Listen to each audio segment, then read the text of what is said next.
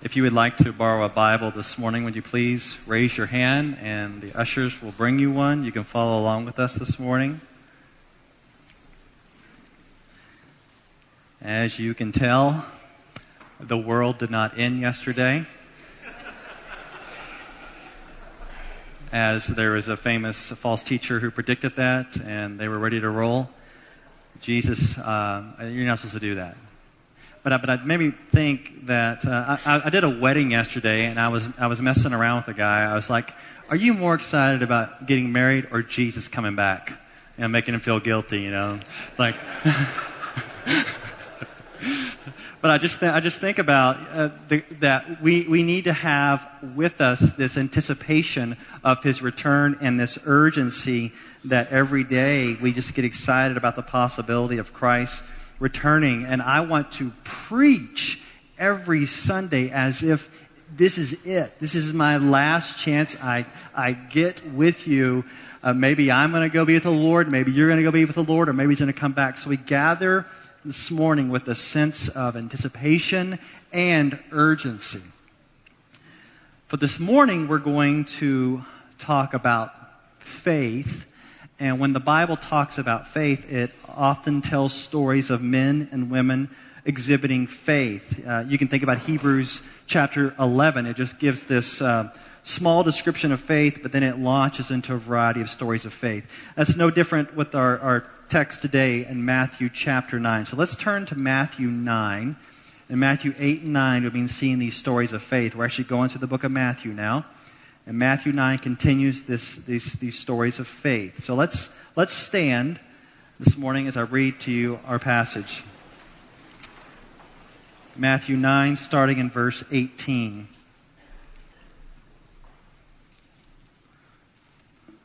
While he was saying these things to them, behold, a ruler came in and knelt before him, saying, My daughter has just died, but come and lay your hand on her, and she will live. And Jesus rose and followed him with his disciples. And behold, a woman who had suffered from a discharge of blood for twelve years came up behind him and touched the fringe of his garment. For she said to herself, If I only touch his garment, I'll be made well. Jesus turned and seeing her, he said, Take heart, daughter, your faith has made you well. And instantly the woman was made well. And when Jesus came to the ruler's house and saw the flute players, and the crowd making a commotion, he said, Go away, for the girl is not dead, but sleeping. And they laughed at him. But when the crowd had been put outside, he went in and took her by the hand, and, and the girl rose. And the report of this went through all that district. And as Jesus passed on from there, two blind men followed him, crying aloud, Have mercy on us, son of David. When he entered the house, the blind men came to him, and Jesus said to them, do you believe that I'm able to do this? And they said to him, Yes, Lord. Then he touched their eyes, saying, According to your faith, be it done to you. And their eyes were open. And Jesus sternly warned them, See that no one knows about it. But they went away and spread his fame through all that district. As they were going away, behold, a demon possessed man who was mute was brought to him. And when the demon had been cast out, the mute man spoke and the crowds marveled, saying, Never was anything like this seen in Israel. But the Pharisees said, He cast out demons by the prince of demons. You may be seated.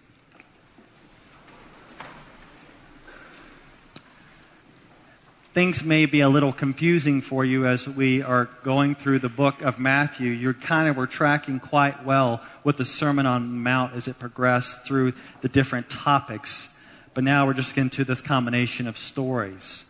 Here's a good way to think about it the Sermon on the Mount was his authoritative teaching, and now we're starting to get into his authoritative actions. His authority over disease, his authority over nature, as we saw last week, over demons of sin and blindness, and today we'll see even death. And this authority as it is as manifested, it proves Jesus' identity. He is the Messiah. He is the, the Son of God. He is the one who has come, the promised Messiah. And throughout this whole section, 8, chapter 8 and chapter 9, the focus has been on Jesus Christ. Now, today, like I said, we're going to talk about faith. And you may think that as we start to talk about faith, it takes the focus off of Jesus and places the focus on humans. And that's, that's what I thought. I, have been kind of hesitant to talk about faith through this time, though I have mentioned it because it keeps coming up in time and time again. But I, have thought to myself, I don't, I don't want to bring it up too much because I don't want to take the focus off Jesus and put the focus on humans because it keeps coming up. In chapter 8, we saw the faith of the leper, the faith of the centurion. Uh, we saw the faith of the paralytic and his friends, or the lack of faith of the disciples, by the way. And, and this, this week, we continue to see the faith of this leader. We'll see, talk about him a little. We see the faith of the woman, and, and she's commended. Look at verse 22. Um, Jesus said to her, Take heart, daughter, your faith has made you well. And then he says to these two blind men in verse 29, he says, According to your faith, be it done to you. So Jesus keeps emphasizing and commending faith. And I think to myself, don't do that, Jesus, because it takes the focus off of you and it puts it on faith. But see, I'm wrong. This is my, my misunderstanding. I'm thinking if you emphasize faith too much, it's going to put the focus on faith. But, but, but, but, that, but that's a wrong headed thinking here. Because I think what's going on here is that it doesn't take the focus off Jesus, but the, the faith magnifies Jesus these people are actually believing that Jesus can do supernatural things for them. These people are actually believing that He is the Messiah. They are exerting great faith, but the focus is not to be on them. It is their faith that is focused to magnify and to glorify and to say, Jesus, you are of great worth. And so as we go through this passage today, my goal is to attempt by the power of God, by His grace, by His Spirit, to see all of you stirred up in faith, not so that we can focus on your faith, but so that we can magnify and focus better on Jesus Christ. This is going to be a great day. I'm telling you, this is going to be a great day of us magnifying Jesus. This is going to be a great day. So let's, let's work our way through this and see our faith stirred up. This is powerful, powerful stuff. So let's jump in verse 18 with this ruler. While he was saying these things to them, this is Jesus he was teaching prior, behold, a ruler came in and knelt before him, saying, My daughter has just died, but come and lay your hand on her, and she will live. And Jesus rose and followed him with his disciples. Now, this, this ruler here, there's not going to be any comment or commendation on his faith and you think, well, he must not have exhibited faith. It's like the Bible doesn't even have to say anything. He's coming to Jesus and he's like, Yeah, my daughter's dead. Can you raise her? That's faith. That, that speaks for itself without even having to say it. This guy is manifesting great faith. He's asking Jesus to raise the dead. And so Jesus goes along with the man, and as he's going along, we're going to have a story within a story. As he's going along with this man to raise his daughter from the dead, he's going to encounter this woman who has an issue, and she exhibits great faith. And, and you, you kind of wonder why is there a story within a story? Um, many scholars believe that in God's providence, it happened this way because as the man is going along with Jesus, I wonder if he's thinking to himself, is this really going to happen? Is Jesus really coming with me to raise my daughter from the dead? I think, I think he can do it. I believe he can do it, but maybe there's some doubt. And so as he's going along, he encounters this woman who's going to be healed through exhibiting great faith. And we'll get to that story in a second. But I, the scholars believe that the reason why that story is within the story is to encourage that man's faith. He's going to give him an example of faith right in his face in order to encourage his faith in Christ. And it's, it's a beautiful picture of all of us sometimes need to have our strength, our faith strengthened by watching the faith of others. Wouldn't you agree? Uh, remember last year on Mother's Day, maybe you were here, maybe you weren't, we had this woman stand up here. Um, we, we, did an extended interview with her about going through the challenges of a very difficult marriage and how she stuck it out and she saw God's faithfulness exhibited, but we also saw her great faith. And when you were going through challenging times in your marriage, it sure is good to be around someone who's gone through a lot of junk prior and stuck it out so that you can persevere in the future. I mean, that's kind of one of the point of our ethos communities is to be around each other and see us exhibit great faith in suffering so that we can persevere. For example, in, in my ethos community right now, this is, I have permission to share this. We have a guy in our, in our ethos community who's been going through some very difficult times at work where some ethical issues have come up and he has the authority and power to actually speak against the ethical issues that have come up and bring it to light. But if you bring those ethical issues to light, who knows what's going to happen? And you saw a lot of anguish in, it, in his heart. We were praying with him. And this past week, by faith, he stepped up, pre- presented the ethical issues, and it's still being resolved. And who knows what's going to happen next? But for us men who are walking along with him, our faith is strengthened by his faith in the Lord to trust him. Trust in the Lord to deal with these ethical issues at work. And that, that's what we need. We need examples of faith. When we're struggling, we want to persevere in our faith, we need other people to show us what does it look like to show and exhibit great faith. And that's what's going on here. In God's providence, this ruler is about to have this woman exhibit great faith right in his face. This is awesome. Watch this story within a story. Once again, verse 19. And Jesus rose and followed him with his disciples. Verse 20. And behold, a woman who had suffered from a discharge of blood for 12 years came up behind him and touched the fringe of his garment. For she said to herself, If I only touch his garment, I will be made well. So not only does she have this 12 year physical problem, but she has this 12 year religious problem. It's a religious problem because this continual flow of blood made her this outcast from temple sacrifice, from ritual sacrifice. And so she could not enter the temple, and no one could touch her because if they touched her, they became ritually unclean. So her state was similar to that of the leper. But she thinks to herself, here comes Jesus, she thinks to herself, if I can only touch his garment, I'll be made well. Like you, you kind of want to go up there and say, that, that's not very good theology. It's almost like a, a superstitious faith. It's, it's a magical faith. It's a, a faith healer on TV that wants to send me a piece of his clothes to touch me so I can be healed. You know what I'm, you know what I'm talking about? And so you're like, oh, this is not going to go well. But, but look, verse 22. Jesus turned and seeing her, he said, Take heart, daughter. Your faith has made you well. And instantly the woman was made well. Can you believe it? He doesn't rebuke her for her imperfect faith. He doesn't go off on her for this, like, oh, oh, you're so silly, woman. How could you even believe that? He doesn't say that but she had the, the, this faith, and it was in Jesus. And because she acted in faith, she was healed. So I, I, would love to talk about, like, what do you do with this? What do you make of her superstitious faith? Or what do you make of her magical faith?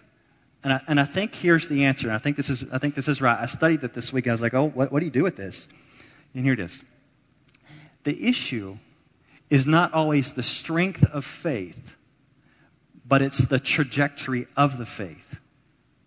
Yeah, I mean, her faith had some issues, the superstitious part of it, but it wasn't perfect, but the object was perfect. It was Jesus Christ. It was directed toward the one who was perfect. And this should be encouraging for some of you who, who feel like, some of you feel like your faith is not perfect. It's not that you have a lot of bad theological ideas floating around, though some of you may, but some of you just have a lot of doubt mixed with your faith. And you, you got the right direction, but you know you have some doubt and you, and you, and you, and you kind of struggle a lot and you think, well, it's, my life's worthless. My faith's worthless because it's not as perfect as this girl's over here or, or this guy's over here or it's not as good as the pastor's faith because, you know, the pastor's got to have this perfect faith. And, and, you, and, you, and you start to think, oh, just forget it all. But the trajectory, the direction you're moving has just got to stay on the object, Jesus. Because nobody in here has perfect faith. If you had perfect faith, you would never sin. But you do, because you're choosing, by lack of faith, sin over Christ. So you with me on there? So I found it very helpful. M- many of you uh, have had this professor up at Trinity, D.A. Carson. He, he explains this, this lack of perfect faith this way. He says, Imagine on the night of Passover. Let's go back to the book of Exodus. Remember when all the plagues are happening? The last plague's about to happen, and you're supposed to put blood on your doorpost so the angel of death will fly over you. So here's two neighbors, two Israelites, and they're talking over the back fence. And they probably didn't have fences, but let's just pretend they're talking over the back fence. And this neighbor over here says, Man, I don't know. I, I, put the blood on the doorpost like God commanded, but I'm scared for my firstborn son. I, I just, I'm so scared. I, I, wonder what else I should do. I, I just don't know. I, I'm, I'm scared he's going to be killed by the angel of death. And then the other neighbor talks over and he says, Well, I put the blood on the doorpost and I believe and stand upon the promises of God. And you need to believe God is faithful. You need to trust him. His word is true. And this guy's over here and he's like, well, I don't know. I mean, I did it. I did what God said, but I, just, oh, I, I'm scared for my son. And so the night comes and the angel of death comes. And so here's the question Which firstborn son died in these households? Neither. Neither one. I mean, yeah, this guy had some pretty strong faith, and this guy over here was struggling, but the trajectory was upon God and His promises and His faithfulness. For those of you in here struggling in your faith, you don't feel like it's perfect enough, and it's directed toward Jesus, it's directed with His salvation in mind, and you're moving that direction, even if it's little small steps and not everything's perfect, you, you need to be encouraged. It's the object that you must magnify. It's, it's Christ. He's the perfection. And, and we want to encourage you in weak faith, encourage me in my weak faith, but we want to keep moving in the right direction of perfection of Jesus Christ. And that, that, should, that should be encouraging to you and to me that no matter how weak our faith is, we can keep moving in the right direction. So let's go back to the story, okay? So, so the woman, she, she's healed. And now let's go back to the, the story within a story, the, set, the main story, and the, the man. Let's see how he's faring here. Back to the dead daughter, verse 23. And when Jesus came to the ruler's house and saw the flute players and the crowd making a commotion, he said, Go away, for the girl is not dead, but sleeping. And they laughed at him. Now, this, this is an interesting cultural thing. They hire professional mourners. Uh, they come in and play flutes and they cry. And Jesus kind of walks into this scene. Girl's dead, big commotion. And, she's, and he's like, hey, hey, hey, she's sleeping. She's not, she's just sleeping. Like, what's he talking about? And, and I don't think he, he's, he's saying, well, it's not that she's not dead. No, he's, he's basically saying, I'm about to treat death as a nap. I'm going to go up to her and I'm going to wake her from her nap and I'm going to raise her. He's about to do something supernatural that only the great God man can do. He is going to raise her. But look what the crowd says at the end of verse 24. It says, and they laughed at him. Now, don't, don't run ahead to the healing yet. Can you be, imagine being the father of the girl? Jesus, will you come with me to heal my daughter? Okay, let's go along. Oh, oh, look at this woman with this issue of blood. She's just healed. Wow, maybe Jesus can heal my daughter. Jesus shows up at the house and he's like, ah, she's just asleep. And then everybody starts laughing. Uh, that would be kind of a blow to my faith. I would start to think, uh, Am I out of my mind? Is Jesus really going to raise my daughter? Uh, I would start going a little conflicted in my mind, conflicted in my faith, and I, I, would, I would just start struggling in my faith all over again. And I just want to tell you here's the reality, and the sooner you get this, the better. here's the reality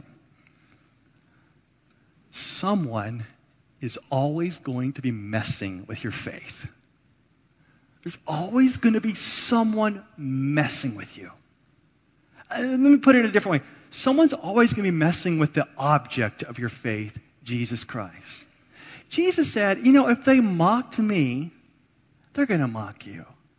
So there's always going to be circumstances, people in your life that are going to be challenging you when you want to take steps of faith. And this is not like an isolated story. Let's just jump down to the last story. Would you do that real quick? Look at the last story at more mocking, more slander. Look at verse 32. As they were going away, behold, a demon oppressed man who was mute was brought to him. And when the demon had been cast out, the mute man spoke. And the crowds marveled, saying, Never was anything like this seen in Israel. But the Pharisees said, He cast out demons by the prince of demons. It's like, can you believe that? So a mute man can now speak because demons have come out. The crowds are amazed, but the Pharisees saying that Jesus is casting out demons by super demon powers. And it's interesting. You think that some of the crowd are start to move in the direction of faith in Jesus, and the Pharisees cut it off right away. And once again, it's a story of people moving in direction of faith getting messed with. I believe, I, have I've talked to, to many of you, I don't know all of you, but most of you in here, you have, um, you have callings upon your life. You have a vision or a dream, not to glorify yourself, but to glorify God. Are you, you know, straight up commands from the Word that you want to obey to glorify, glorify God, and, and you are stepping out on faith, doing some pretty amazing things. And as you are stepping out on faith, people are messing with you. Uh, there's students in here that are going to leave for the summer on these things called summer projects or whatever they're called in your organization, and you're going to go tell people about Jesus. I know some of you are about to leave for a year or two to go on stint or to go on whatever it's called and tell others about Jesus Christ. And as you've been doing fundraising, as you've been sharing your vision with others, people have started to mess with your faith. And there are some students in here that so wanted to go on summer project this summer, but you're not going because of the naysayers, right? People are messing with your faith. They're saying, oh, that, that's just stupid. That's not a very good idea. And so you're, you're discouraged. I'm going to say it again. I want you to get this now. I don't know what age you are, but for those of you who are younger and in college, I'm just going to say from here on out for the rest of your life, if you want to take steps of faith, people will mess with you. If no one's messing with you, you got to ask yourself if you're really taking steps of faith. Really, if, if everybody's saying, great, great life, you got to ask yourself, am I taking any steps of faith right now? Because someone should be messing with you. And, and the reason why that happens is because not everybody is going to have a kingdom vision like you're going to have. Uh, unbelievers will think that you're crazy, and believers that don't have the kingdom vision will try to discourage you. So just know from right now, for the rest of your life, as you take steps of faith, people will question you, challenge you, and there will be pushback. And when the pushback comes, because it's going to come, what are you going to do? Well, I think you just keep going back to Jesus, who he is in his character, because he is the object of the faith. And you know what?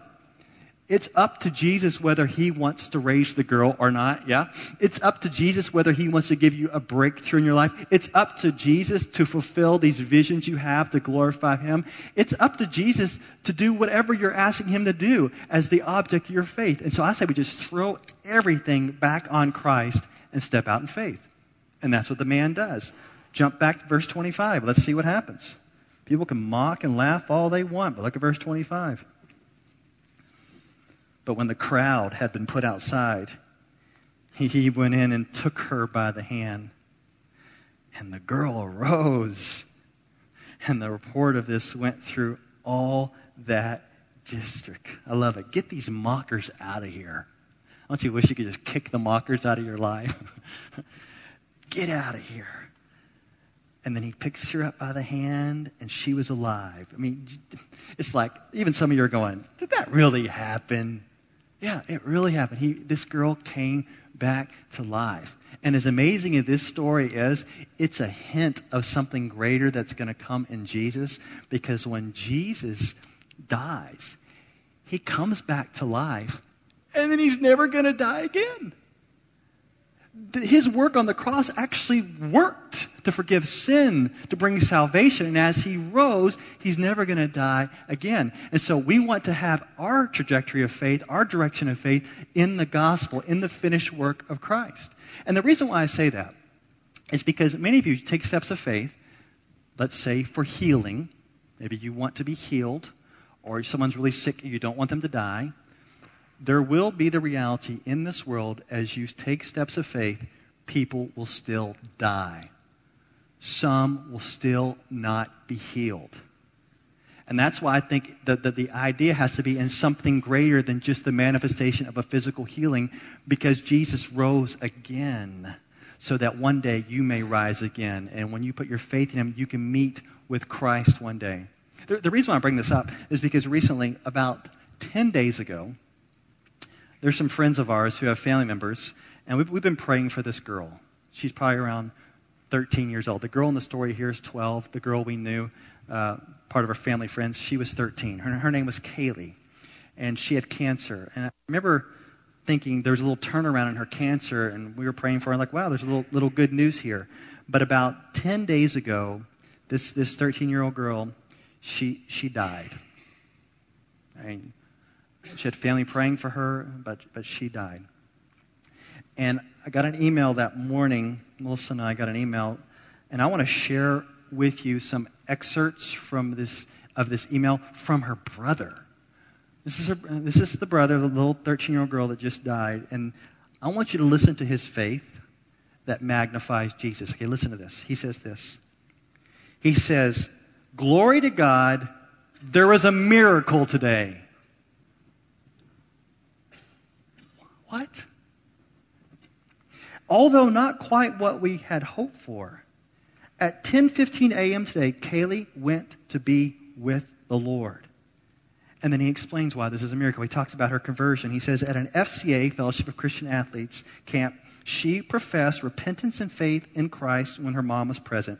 And so he says, by the blood of Christ shed on the cross and the power of the resurrection, she's been reconciled to God and her sins have been wiped away. And so he goes back to that day, being grieving the day she died. Says we grieve deeply, but we grieve with the hope of the resurrection. We think of the story of Lazarus, where Jesus says, I am the resurrection and the life. He says that Lazarus' story will not end in death, and Jesus raises him. Kaylee's story will not end in death. Therefore, we have received a miracle today. She is with the Lord. I'm like, that, that is some faith that magnifies Jesus. And I, and I bring this up because as our faith moves in the direction of Jesus alone, his authority alone, to heal now, to fulfill our visions now, and to bring our deliverance now, we have to see beyond this life. That through his death on the cross and his glorious resurrection, there will come a time where there will be no more sickness, there will be complete deliverance from our sin, and all of our visions will be amplified in the glory of God. And so we have to keep our faith moving in the direction of Christ, that though things may not happen the way we want to on this earth, we throw our confidence upon Christ that one day all will be as it should be, as we are with Him forever. So I want to keep increasing your faith here as we move through these stories. This is the very last one. I want to increase your faith on this last story. Look at verse 27 and 28. And as Jesus passed on from there, two blind men followed him, crying aloud, Have mercy on us, son, son of David. And when he entered the house, the blind men came to him, and Jesus said to them, Do you believe that I'm able to do this for you? And they said to him, Yes, Lord. And I like it. These blind men, they're, they're blind. And yet they can see so much better than those who have sight during his time. He, they call Jesus son of David. Was this a reference to him being the Messiah? And they know good theology. They know that when the Messiah shows up, all types of manifestations will start happening, like the dead will be raised. Huh? Dead were just raised. Uh, the lame will walk. Lepers will be healed. The deaf will hear. And they also know that when the Messiah shows up, the blind will see. So, to some extent, I don't know all that's going on in their mind theologically, but they recognize that Jesus is the Son of David, the one who was to come, and so they're crying out to him for mercy. And, and I like it. Jesus doesn't heal him right away. He doesn't just say, bam, you're healed. He, he tries to increase their faith even more. Look at the question he asks. He says, Do you believe that I'm able to do this? Oh, it's good. He's like, Come on, come on, let's stir up your faith even more. Do you believe? And, and, and then, they, of course, they do. And then look at verse 29. Then he touched their eyes, saying, According to your faith, be it done to you. And their eyes were open. And Jesus sternly warned them, See that no one knows about it. But they went away, and I love this, spread his fame throughout all that district. That they didn't go out and say, wasn't my faith awesome? they go out and spread his fame. They spread the fame of Jesus. They magnify and glorify his name as he is the one who healed them, the Messiah, the Son of David. These manifestations are all over these pages that their faith was a means to this healing. He heals, He raises the dead, He gives sight to the blind, and we know He brings us spiritual salvation through means of faith. And as we exhibit faith, it magnifies Christ. So here's what we're going to do here. Most of you would like to increase your faith. I mean, not for your, your own self in the sense of magnifying yourself. You know, I know you know that most of you would like to take steps in obedience to the commands of God.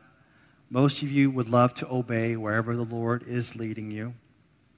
And you know that comes through focusing on the faithfulness of God, but it also comes when others stir you up. So, this is what I'm going to do. I'm going to talk to you just real briefly as your pastor. Like I said, I don't know all of you, but I know, I know most of you, and I, and I love you very much.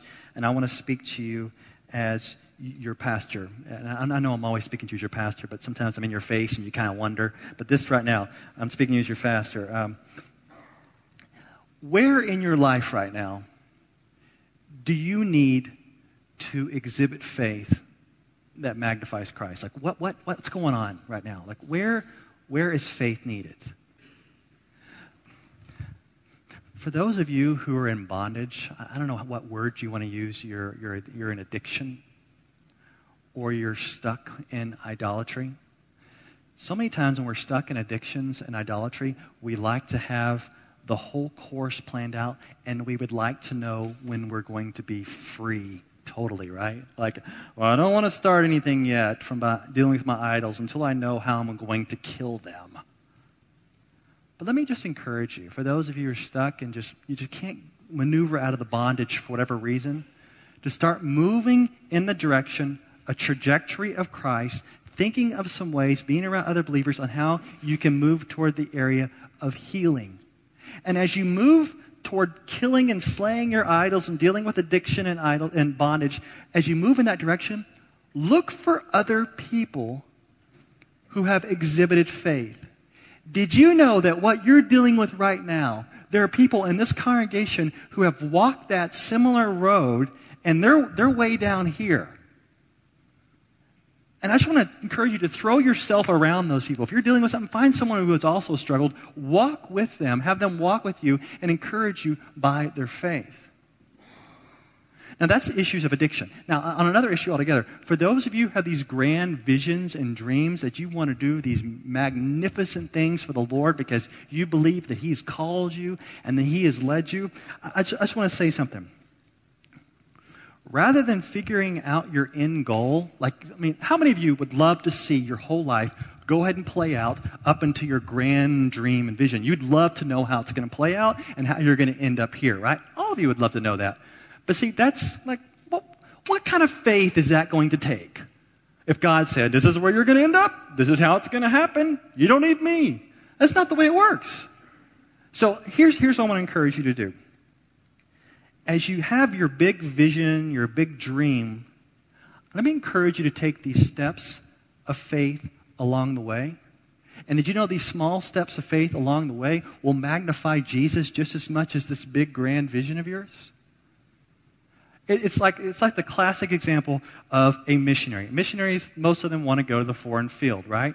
They want to be missionaries. They want to go tell other people about Jesus. They have this big vision that when they get on the field, they're going to just be this awesome evangelist. that starts now. You start sharing your faith now and move in that direction. And the small steps will glorify the Lord just as much as being on the field.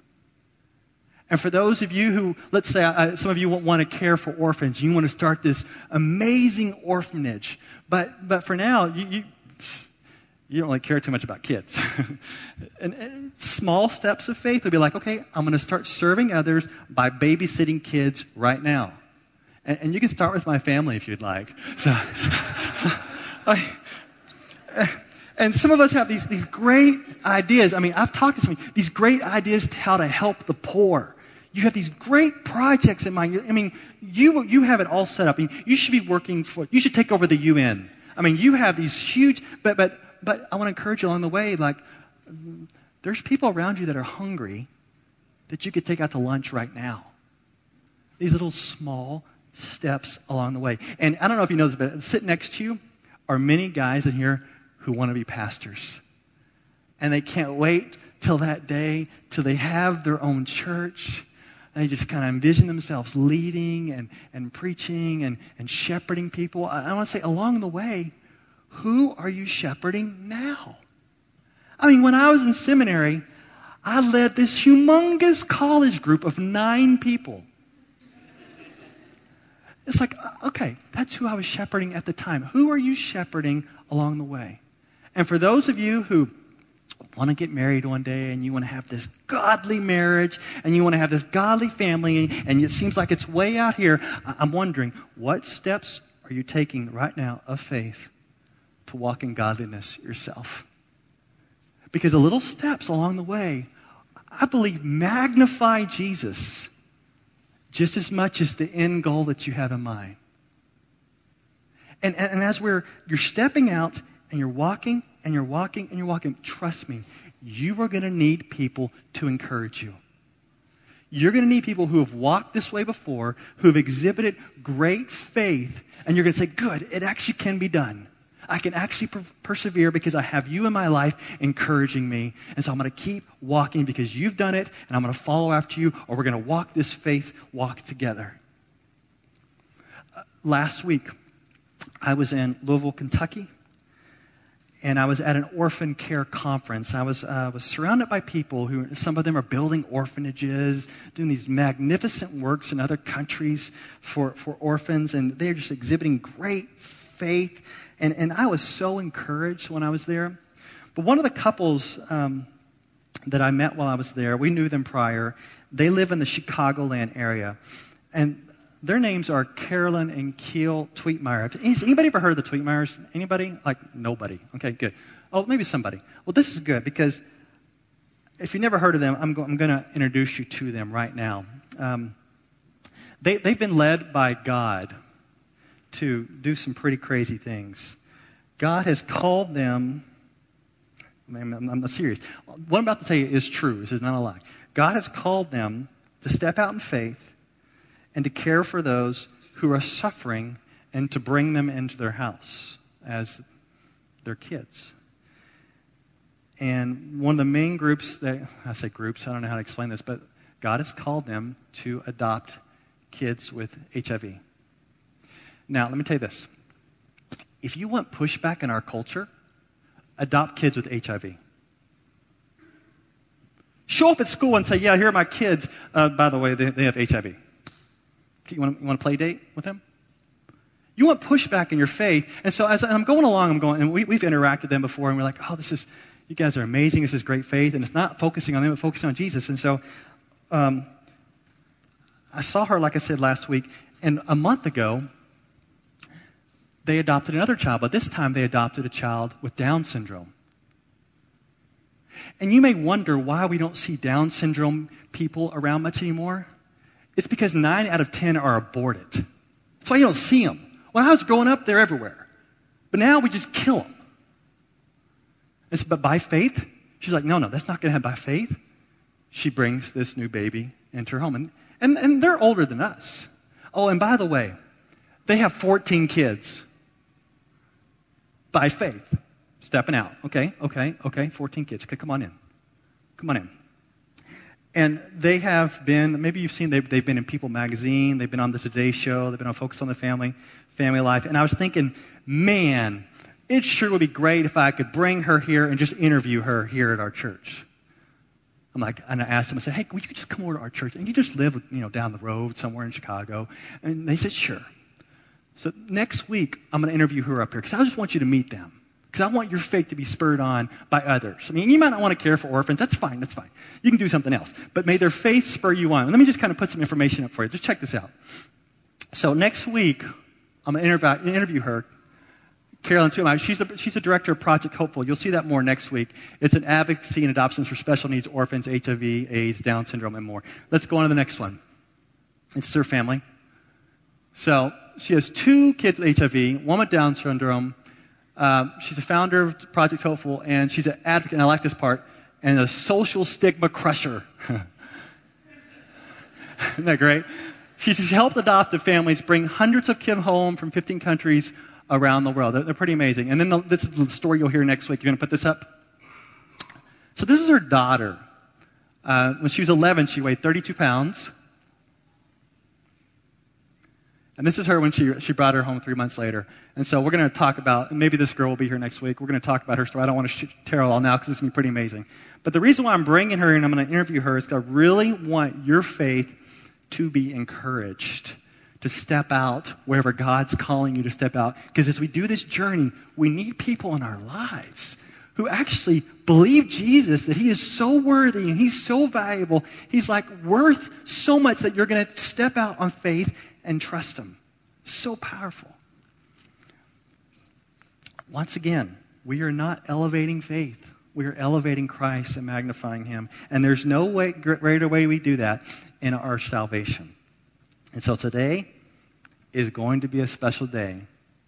In about two and a half hours, we are going to have some baptisms. I don't know if everybody's here. If you're, if you're getting baptized today, will you stand up? Mm. Where are you? There's one. There's two. I can't see everybody. Well, anyway, you guys can sit down. Thank you. Now, um, you come and hear their stories about two and a half hours, like I said. Think of how awesome it is. They're, they're, they're, they're magnifying Jesus and what God has done in their life. John over here is going to be baptized. Uh, I've seen a little bit of his story. When John, um, th- there's a time in his life where he was elevating the world like drugs, that he was magnifying drugs. I mean, he's going to tell a story of actually on one of his drug trips going to hell for about five hours. If that don't convert you, I don't know what will. That's pretty amazing. Pretty amazing. But it's the faith and the trajectory. They're saying, okay, I believe in the death of Jesus that is sufficient to save me from my sins, and they magnify Christ. I believe in the resurrection of Jesus that is true and sufficient for my justification. I throw everything I can upon Him. And we need those stories. We need them now. We all have stories of our conversion, but we need to keep hearing them. That God is still converting people, He's still saving people, and we do it all to magnify Him. So if you're not doing anything after lunch, come on now. Come hear some powerful stories of what God is doing, still saving people. And may you be stirred up, and may we all magnify Christ together. Let's pray.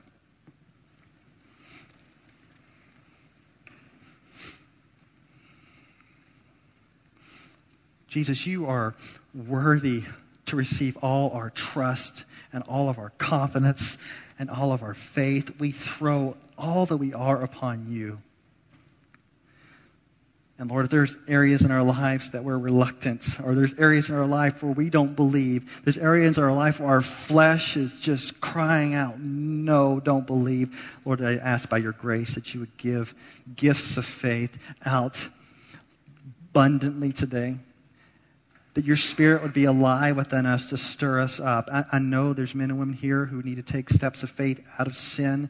There's men and women here who need to take steps of faith uh, in that next direction of a dream or vision that you're calling them to or obedience to your commands. And I just ask, Lord, that you stir us up. I, as we sing these last two songs, Lord, stir us up to actually believe that you are more real than anything that we can see, that you are more real than all the, the, the scoffers and the doubters, that they can just, just pass away, that you will remain forever. So stir us up continually, Lord, and make we just spur one another on continue to walk with you and magnify you. In Christ's name, amen.